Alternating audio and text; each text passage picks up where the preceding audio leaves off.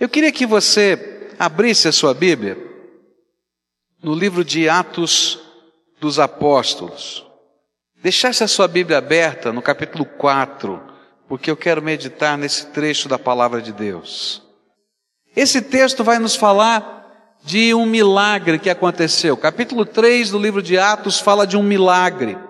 Um aleijado que estava durante toda a vida à porta do templo, uma porta que tinha um nome chamado Porta Formosa do Templo de Jerusalém, e ali esmolava, e toda a cidade o conhecia, ali era o seu ponto de ficar, e todo dia ele estava lá esmolando. Esse homem foi abordar e abordou Pedro e João, e disse: Olha, você pode me dar uma esmola, por favor? E é interessante que Pedro e João, um olha para o outro e diz assim: Olha, eu, dinheiro eu não tenho, mas o que eu tenho eu vou lhe dar. E não há unção e numa autoridade tremenda que só o Espírito Santo de Deus pode dar. Eles olharam para aquele aleijado e disseram para ele: Levanta e anda em nome de Jesus. E no capítulo 3 nos fala que Pedro ousadamente tomou aquele aleijado pelo braço e o colocou em pé. E eu fico pensando como Deus às vezes tem que fazer isso, né? A gente recebe as vozes do comando do Espírito e a gente fica lá, né? Bom, será que dá? Será que não dá? E aí vem alguém, vem a mão de Deus de alguma maneira e bota a gente de pé. Vai, continua. E aí, quando aquele homem se colocou, foi colocado em pé, ele percebeu que as suas pernas o sustentavam. E ele começou a perceber que algo maravilhoso de Deus estava acontecendo, um milagre tinha acontecido. E ele então começa a saltitar, a pular, a andar. E as pessoas que estavam ali estavam dizendo: aquele não é aquele mendigo que sempre nos pedia esmolas tinha 40 anos de idade, havia nascido com aquele problema, com aquele defeito, e aquele defeito de nascença foi curado pelo poder do nome de Jesus. Isso aconteceu no capítulo 3. Fruto disso, cinco mil pessoas que estavam no pátio do templo se agregaram à fé cristã se agregaram à igreja de Jerusalém, porque viram, porque ouviram e creram no poder do nome de Jesus. E não somente isso, mas a partir dali começou um mover de Deus no meio da cidade. E quando a gente vê tudo isso, a gente diz aleluia, como alguns falaram aí, né? Glória a Deus. Mas a Bíblia vai nos dizer no capítulo 4 que o resultado dessa grande bênção foi uma grande luta espiritual vivida pelos apóstolos e pela igreja. Começaram uma série de dificuldades e de problemas. E eu queria meditar nesses problemas e nas respostas de Deus para cada um deles. Eu queria ler para você capítulo 4, versículos 14 a 18, onde a palavra de Deus nos diz assim: E como podiam ver ali com eles o homem que fora curado, nada podiam dizer contra eles.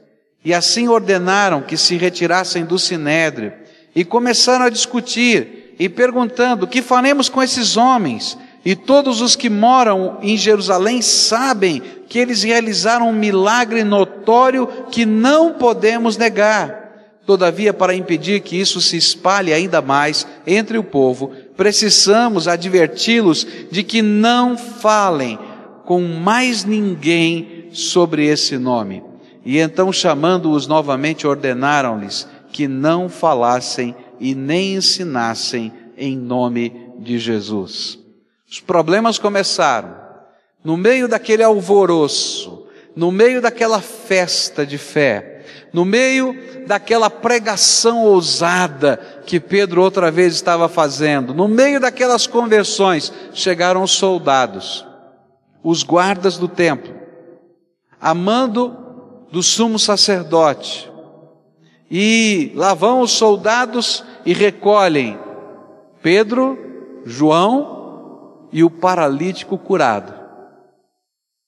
E eles passam a noite na cadeia, e no dia seguinte de manhã, o sinédrio, o conselho espiritual da cidade e da nação, aqueles 70 homens que se reuniam para julgar a terra, Esses homens agora estão discutindo o que nós vamos fazer com esses pregadores do nome de Jesus.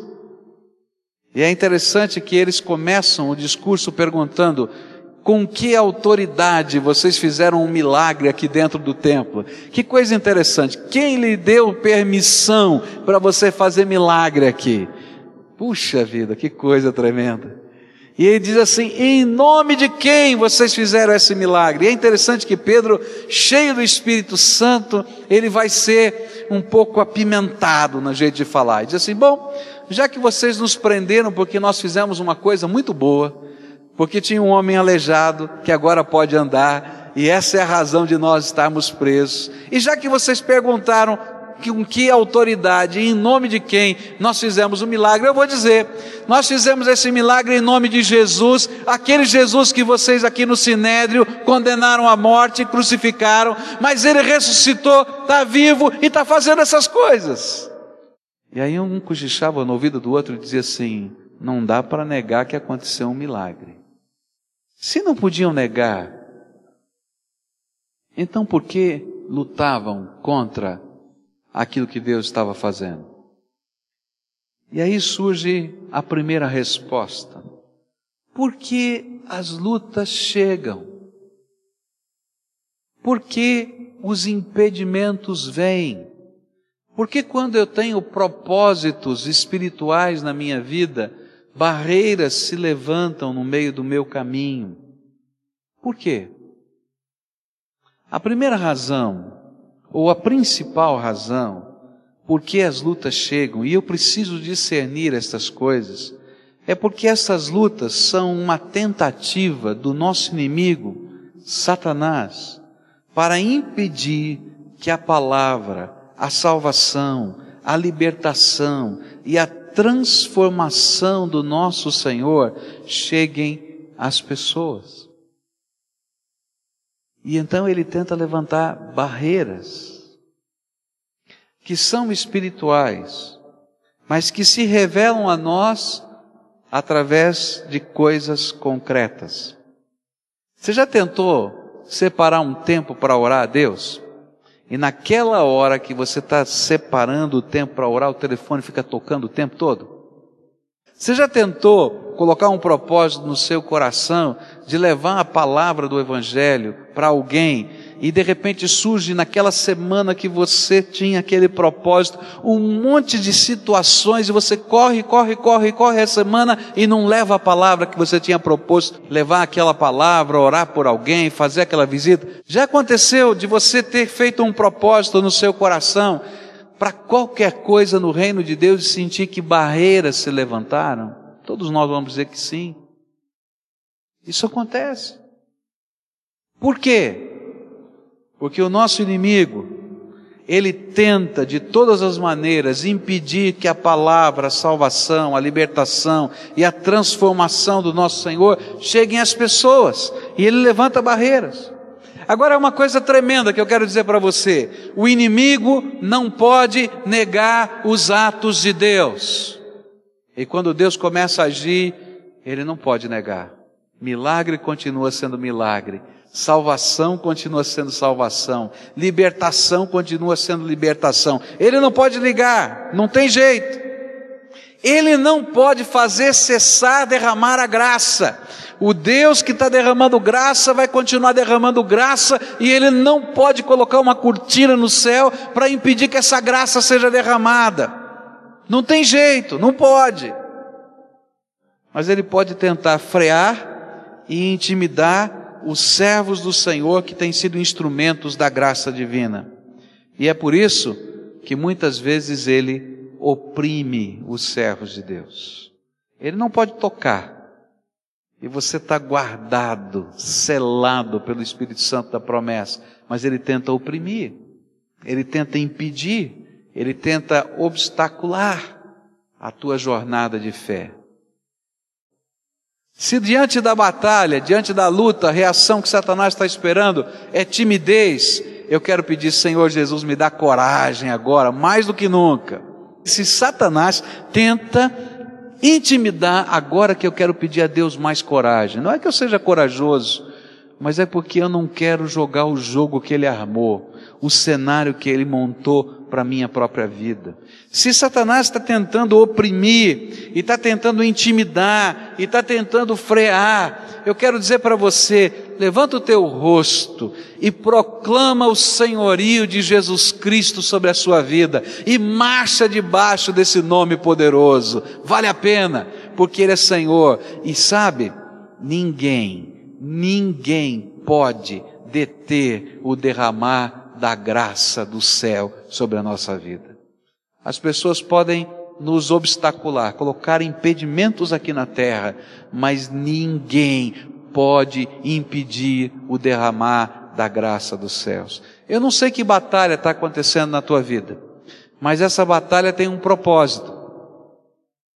Satanás tem um propósito com essa batalha fazer você esmorecer, fazer você se intimidar, fazer você abandonar o ministério, fazer você se acovardar diante dos embates da vida, fazer você deixar de crer na fidelidade de Deus, fazer você se acuar, estar no cantinho. Segunda lição que esse texto me apresenta, quando a luta chega, é tempo de decisão. Se você estiver vivendo a luta, chegou o tempo de tomar grandes decisões. Olha só o que a palavra de Deus nos diz. Versos 19, 20, 21 e 22 dizem assim: Mas Pedro e João responderam: Julguem os senhores mesmos se é justo aos olhos de Deus obedecer aos senhores e não a Deus pois não podemos deixar de falar o que vimos e ouvimos. Depois de mais ameaças, eles os deixaram ir. Não tinham como castigá-los, porque todo o povo estava louvando a Deus pelo que acontecera, pois o homem que fora curado milagrosamente tinha mais de 40 anos de idade. Sempre que a luta chega, nós teremos de decidir a que voz nós vamos ouvir? Que voz você vai ouvir? A de Deus, que o comissiona e diz: Vai no meu nome, pois eu sou contigo. A de Deus, que te dá graça, que te dá essa autoridade que Pedro teve e João tiveram para dizer: Levanta e anda em nome de Jesus. A de Deus, que a cada dia leva conosco as nossas cargas, e mesmo quando a gente não sabe o que Ele vai fazer, a gente pode descansar no poder dele, ou a dos homens, ou das circunstâncias, ou a voz do inimigo travestida na voz das circunstâncias e dos homens aquela voz que tenta nos colocar medo, desânimo, frear a nossa alegria e arrancar de nós a ousadia da nossa fé. Eu quero dizer para você que se você já tem algum tempo de vida cristã, você já deve ter feito decisões erradas. Nem sempre você ouviu a voz de Deus. Algumas vezes você temeu tanto, teve tanto medo, tanto medo de problemas, de lutas, de circunstâncias, de dificuldades, que você ficou no seu cantinho. Mas o ficar no seu cantinho não trouxe qualquer bênção, só um gosto amargo da própria vida. Porque eu quero dizer para você que a vitória, a vitória que Deus tem para derramar sobre a nossa vida, é fruto das decisões de fé que tomamos é fruto do compromisso de fidelidade que nós assumimos. A vitória é rejeitar a voz do diabo, porque essa voz do diabo que incita medo, e quando ela é ouvida, ela se torna aos olhos do nosso Pai uma tremenda ingratidão, uma injusta covardia diante de todo o bem que Ele tem feito em nós e por nós. É como se nós estivéssemos negando a Sua presença, negando os seus atos, os atos que vimos, ouvimos e experimentamos pelo Seu poder ao longo de toda a nossa vida. Por isso, quando a luta chega, é tempo de decisão. Que voz queremos ouvir. Eu quero ouvir a voz da ousadia. Eu quero ouvir a voz do Espírito de Deus que me comanda. Eu quero dizer para você que eu já deixei de ouvir essa voz algumas vezes e me arrependo amargamente. Algumas vezes eu posso me arrepender imediatamente, outras vezes vai demorar tempos para que eu possa perceber a bobagem que eu fiz, mas sempre eu vou me arrepender. Agora, quando a gente ouve a voz de Deus e a gente tem a coragem de continuar no rumo que Ele tem proposto para nós, a gente vai ver milagres de Deus acontecendo. E coisas que são simples, porque o milagre não acontece por nossa causa, nem por nossa coerência ou por nossa força, é manifestação da graça de Deus. Mas quando a gente tem a coragem, a gente vê as portas que estavam fechadas abrirem-se, a gente vê os mal-entendidos sendo resolvidos pelo poder do seu Espírito Santo. A gente vê coisas que pareciam impossíveis sendo transformadas em possíveis pela sua misericórdia. Por isso, se você estiver vivendo uma batalha, e se essa batalha está te colocando lá num cantinho, no cantinho do desespero, no cantinho do medo, no cantinho da covardia, daquele cantinho que às vezes a gente tem vontade de entrar na cama e cobrir a cabeça e dizer assim: passa né, o mundo pela minha cabeça que eu não quero saber o que está acontecendo. Se você entrou nesse cantinho, tira essa coberta e olha para cima e escuta a voz do teu Deus e aquilo que Ele mandar você fazer, dê passos de fé. Pedro vai dizer para aqueles homens que diziam assim: tudo bem, nós não vamos fazer nenhum mal para você, nós não vamos prendê-lo mais, já passou uma noite na cadeia, já está bem punido por ter feito esse milagre aqui no meio do povo. O negócio é o seguinte: de hoje em diante você não fale mais nesse nome. E aí Pedro vai dizer: para para pensar, gente. Senhores juízes, parem para julgar uma questão. É justo é justo, diante dos olhos de Deus, ouvir a voz dos senhores, obedecer essa ordem do juiz, e não a do juiz dos juízes, que é Deus? Pois eu não posso deixar de falar o que eu estou vendo e ouvindo do poder de Deus na minha vida. E a minha pergunta é: é justo a gente ficar no nosso cantinho diante da grandeza e da fidelidade de Deus? Terceira lição que esse texto me apresenta: quando a luta vem, quando a luta vem, é tempo de intensificar a vivência da nossa fé. Se você está vivendo tempos de luta e batalha, então eu quero dizer para você: o que o inimigo menos espera que você faça é que você intensifique a vivência dessa fé. O que ele quer é que essa fé seja obstruída. Então agora é tempo de intensificar a vivência da fé. E olha só o que vai acontecer com os apóstolos. Quando foram soltos, Pedro e João voltaram para os seus companheiros e contaram tudo o que os chefes, os sacerdotes e os líderes religiosos lhe tinham dito. Ouvindo isso, levantaram juntos a voz a Deus, dizendo: Ó oh, soberano, tu fizestes o céu, a terra, o mar e tudo que neles há. Tu falastes pelo Espírito Santo por boca do teu servo, nosso pai Davi, porque se enfureceram as nações e os povos conspiram em vão. Os reis da terra se levantam e os governantes se reúnem contra o Senhor e contra o seu ungido. De fato, Herodes e Pôncio Pilatos reuniram-se com os gentios e com o povo de Israel nessa cidade para conspirar contra o teu santo servo Jesus, a quem ungiste. Agora, Senhor, fizeram o que o teu poder e a tua vontade haviam decidido de antemão que acontecesse. Agora, Senhor, considera as ameaças deles e capacita os teus servos para anunciarem a tua palavra corajosamente. Estende a tua mão para curar e realizar sinais e maravilhas por meio do nome do teu santo servo Jesus.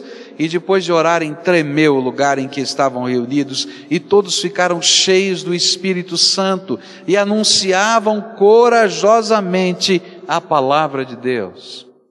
Queridos, quando a batalha vem, é tempo de intensificar a vivência da sua fé. Olha só o que aqueles homens nos ensinam.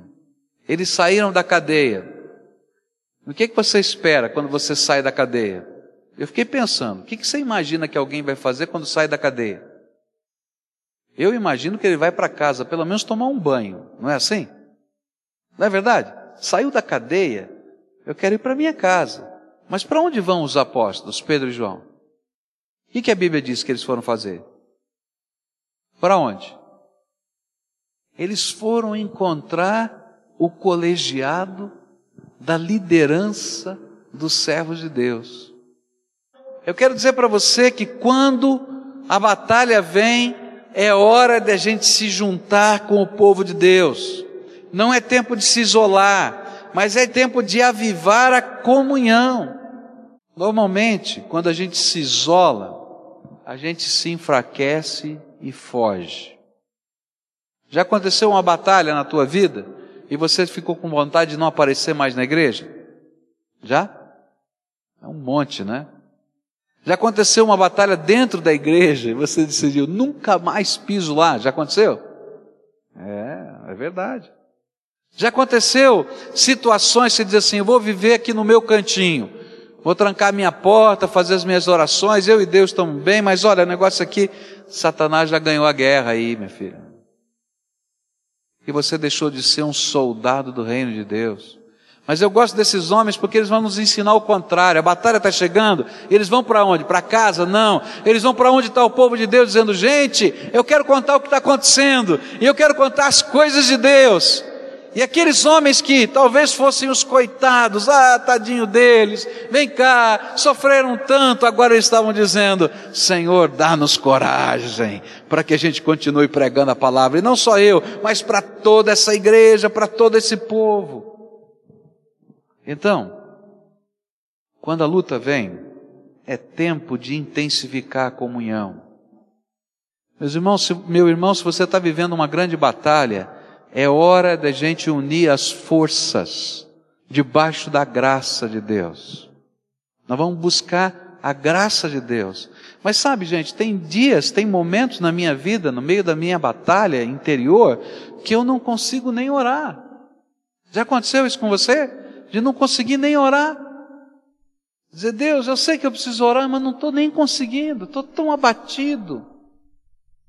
Tem momentos na minha vida, na sua vida, acontecem coisas assim, em que eu sei de cor o trecho da palavra de Deus que eu preciso, mas parece que esse texto está tão longe, está tão distante da minha existência. E aí eu chego no meio do povo de Deus. E chega alguém, e eu não falei nada, né? Chega alguém e diz assim: O que está vendo? Ele diz: Não, está tudo bem. Você já fez, né? Está tudo bem, mas não está nada, né? Mas está tudo bem. Diz assim: Então tá bom, posso orar por você? Aí vem dar aquele abraço na gente e faz uma oração. Uma oração.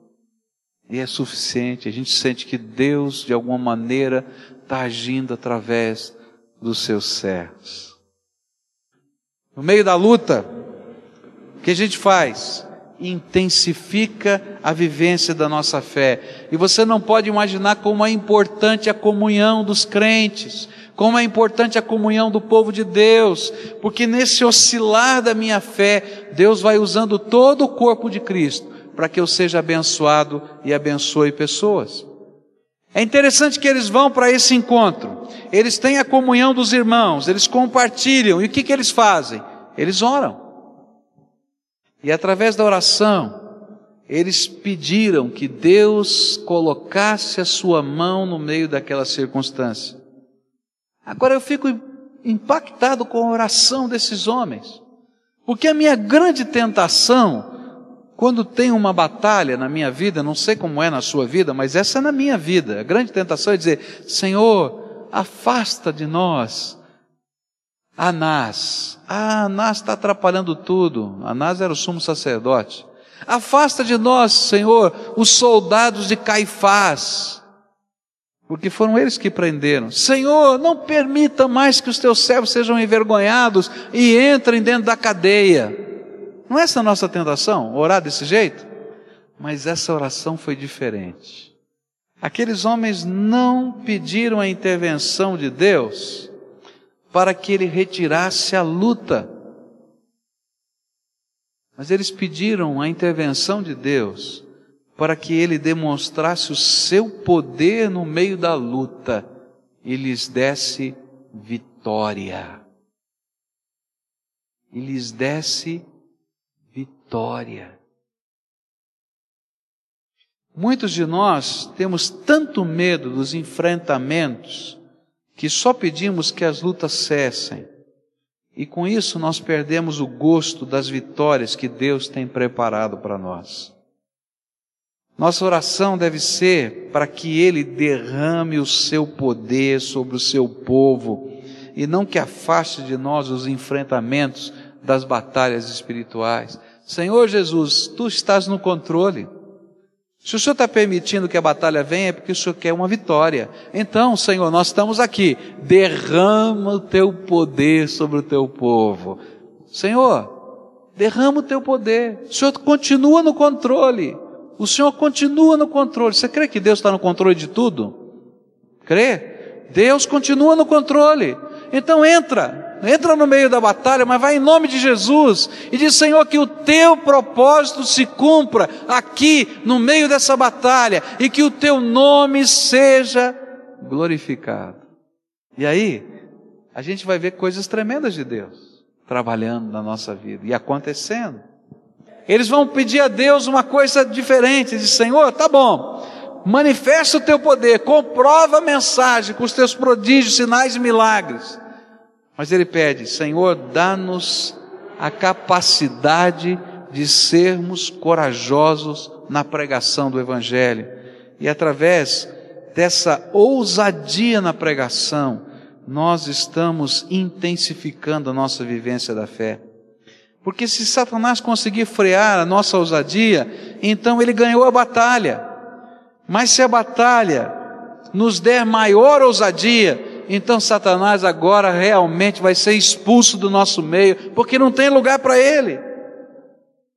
Alguns de nós vivem a comunhão e a oração, mas muitos de nós já perdemos a ousadia da pregação do Evangelho. E a gente pensa assim: ó, oh, eu vivo aqui no meu cantinho, né? O meu vizinho vive no dele, o meu primo vive no dele, mas não pode ser assim no reino de Deus. Eu vou aonde Deus me colocar. E sabe por que, que a gente pode ter ousadia na fé para pregar a mensagem do Evangelho? Satanás ele coloca uma mentira na nossa cabeça. Ele faz-nos crer que quando nós estamos pregando o Evangelho, nós estamos tentando persuadir pessoas a se tornarem adeptas da nossa fé e da nossa religião. E aí, quando eu penso assim, eu imagino que eu sou o cara mais chato da face da terra. Não é verdade?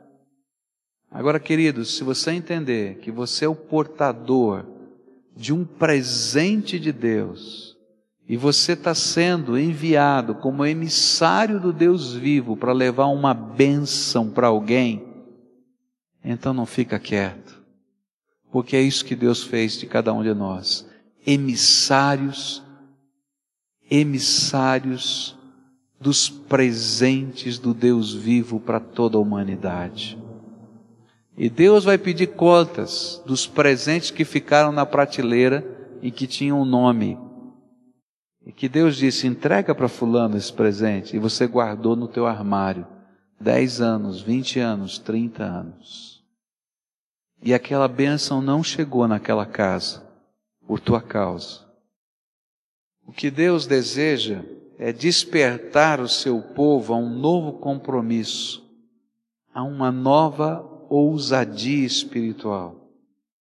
E se você estiver vivendo já os dias de batalha, eu quero dizer para você, esteja disposto a ouvir a convocação do Espírito Santo e seja uma bênção. Enquanto você estiver sendo uma bênção, a bênção de Deus vai vir sobre a tua vida.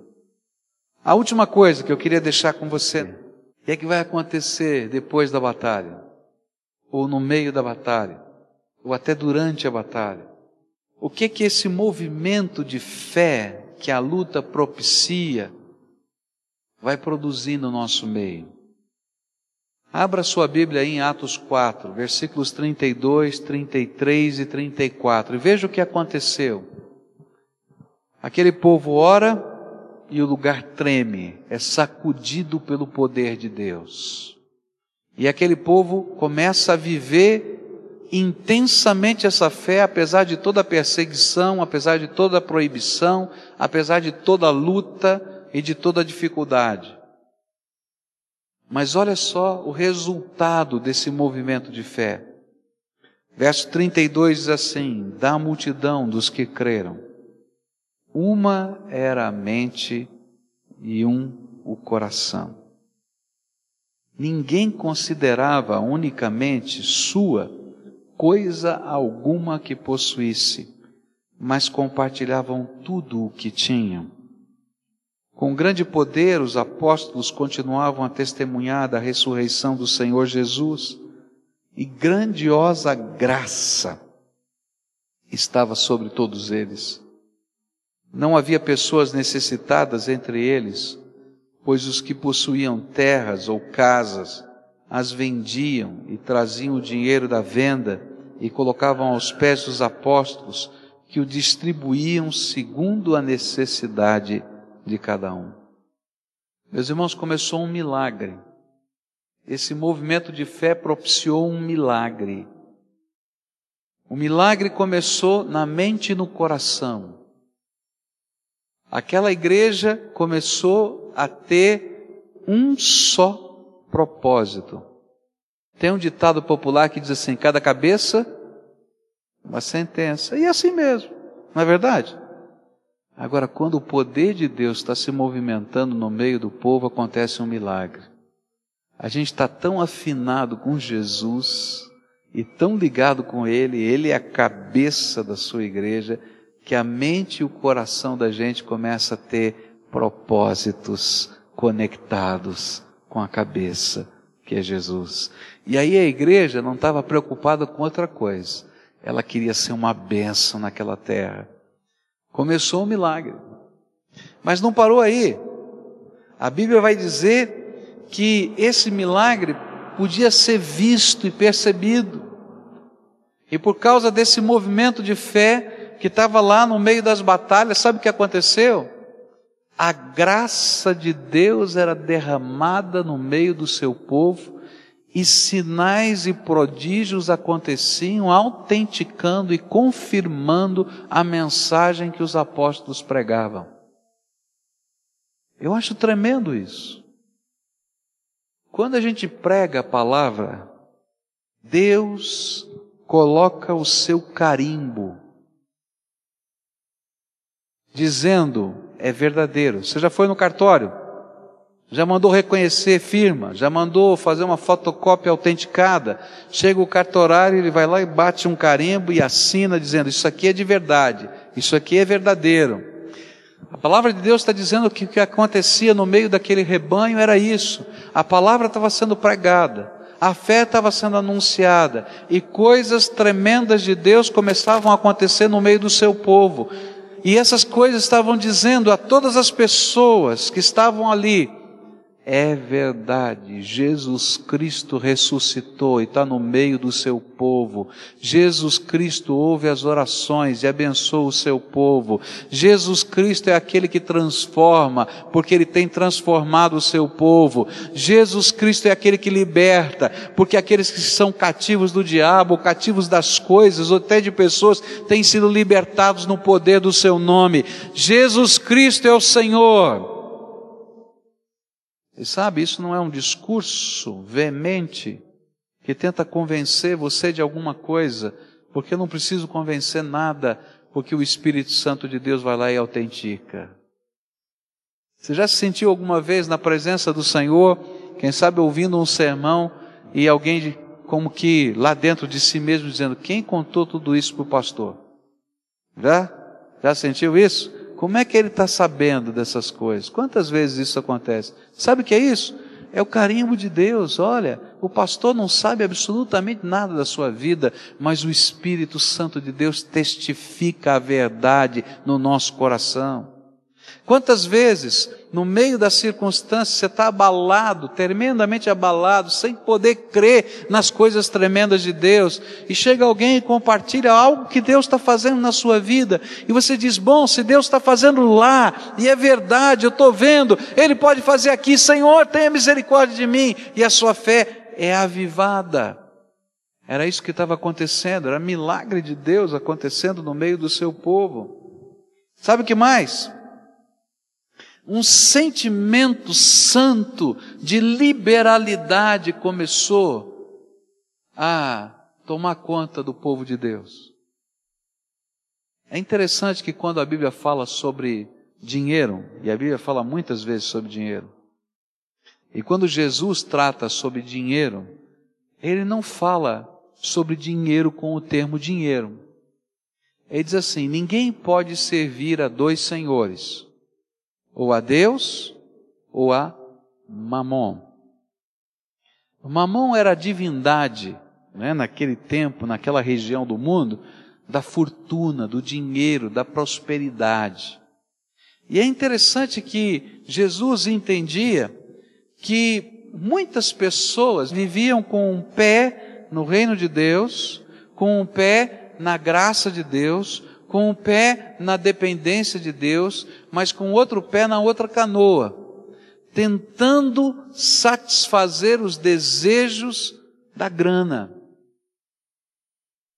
e sendo controlados por uma visão totalmente diversa do projeto de Deus.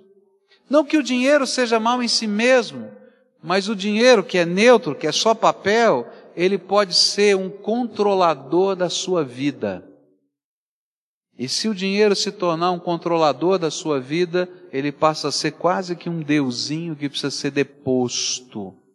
E o que vai acontecer naquela igreja é quando a glória de Deus vai sendo vista, as pessoas não estão mais preocupadas com o que têm ou deixam de ter. Eles começam a entender que Jesus é Senhor de todas as coisas e começam a fazer alguma coisa espontaneamente que só por milagre acontece. Eles começaram a ver as necessidades do reino de Deus, as necessidades das pessoas do reino de Deus, as necessidades espirituais, materiais, físicas, da expansão do reino. E sabe o que, que eles começaram a fazer? Dizendo assim: olha, eu tenho uma terra lá na ilha de Chipre. Para que, que eu quero uma terra na ilha de Chipre? Eu estou morando em Jerusalém. E esse vai ser o primeiro, Barnabé, que Deus vai usar para esse quebrantamento. E ele vai lá, manda vender a terra na ilha de Chipre, traz o produto daquela venda e coloca aos pés dos apóstolos e diz: usa para o reino. E aí o Espírito de Deus começa, através daquele ato profético feito por Barnabé, a mexer com o coração do povo. E as pessoas vão lá e começam a dizer: para que, que eu tenho três casas? Para que, que eu tenho cinco carros? Para que, que eu tenho isso? Para que, que eu tenho aquilo? Para que, que eu tenho aquilo outro? Enquanto que as demandas das pessoas, do reino e do próprio reino são tão maiores. E aí começa a vir um movimento de liberalidade que é só pelo poder de Deus que vai vir na vida de quem quer que seja. Espírito de liberalidade é quando a gente depõe mamon na nossa vida e diz: Jesus é Senhor sobre tudo. E se Jesus tiver que mexer nas minhas propriedades, elas não são minhas, elas nunca foram, elas sempre foram de Jesus, porque é Ele que está no controle de tudo. E se Jesus tiver que mexer nas minhas coisas, elas nunca foram minhas coisas, elas sempre foram do Senhor Jesus. Uma das vidas impressionantes foi de um médico chamado Albert Schweitzer. Esse homem saiu da Alemanha e foi ser missionário na África. Esse homem tinha três doutorados. Ele tinha um doutorado em teologia, ele tinha um doutorado em medicina e ele tinha um doutorado em música. Ele era conhecido na Europa como um grande concertista das peças de Bach. E de repente ele larga tudo, tudo, e vai para a África. E vai naquele final do século XIX, mil, final dos anos 1800, ele vai para aquela região do Congo, hoje chamado Congo, e vai lá e planta um hospital missionário no meio da selva. E ele leva um harmônio. Sabe, você sabe o que é harmônio? Aquele órgãozinho que você tem um pedal que você fica balançando o pedal para tocar o harmônio. E ele dá concerto de bar para os, para os nativos daquele lugar, com um harmôniozinho. E ele vai usar sua medicina para a glória de Deus. Mora numa casa feita como que com palha. E, e trabalha num hospital paupérrimo. Cheio de alegria, adorando a Deus. Um dia ele volta para a Alemanha para passar alguns meses lá, visitar sua família. E quando ele retorna para o Congo, tribos ali da região que eram inimigas das tribos que ele trabalhava, entraram no seu hospital, na sua casa, queimaram tudo: o harmônio, o hospital, todas as coisas. E alguém olha para ele e diz: E agora? O que, é que você vai fazer? Ele falou, vou começar tudo de novo. Mas como? Você consegue começar tudo de novo? Eles queimaram tudo, eles destruíram tudo. Volta para a Europa, volta para o teu país, volta para o teu doutorado, volta lá para os teus concertos. Aqui eles nem te valorizam. Ele diz: Não, eu estou aqui em nome de Jesus. E nada do que eu tenho era meu, era dele mesmo. Se ele deixou queimar, o problema é dele. Eu vou começar de novo e aí ele vai e começa outra vez. Espírito de liberalidade só acontece quando às vezes no meio das lutas a gente enxerga que aquilo que nos possui não vale nada. O que controla você não vale nada. Vale a pena andar com o Senhor Jesus. E aí, fruto desse movimento de fé, aquelas pessoas passam a ser pastoreadas espiritualmente e materialmente. E sabe quem pastoreia? Sabe quem pastoreia? Os doze apóstolos, é isso? Não. Quem vai pastorear aquela grande igreja, tanto espiritualmente quanto materialmente, é o povo de Deus, cheio do Espírito Santo, que espalhado por essa terra está fazendo a obra de Deus em nome de Jesus e para a glória de Deus Pai. E queridos, quando o povo de Deus começa a se movimentar assim, desprendidamente, visionário, ousadamente, olha, querido, ninguém segura, ninguém segura porque toda barreira que Satanás levanta cai por terra e é pisada por aqueles homens e mulheres que não têm nome, que não apareceu o nome deles nas escrituras sagradas, mas que fizeram com que o evangelho chegasse até onde nós estamos hoje, porque eles semearam essa palavra com ousadia. Bendito seja o nome do Deus deles, que não se envergonha de ser chamado o seu Deus, diz a palavra de Deus. Deus não se envergonha de ser chamado nosso Deus. Deus do Pascoal, Deus do João, Deus da Maria. Deus não se envergonha, Ele tem prazer de ouvir que nós somos servos dEle. Querido, está no meio da batalha? Está no meio da batalha? Entenda o objetivo da batalha. Satanás quer frear você. Está no meio da batalha?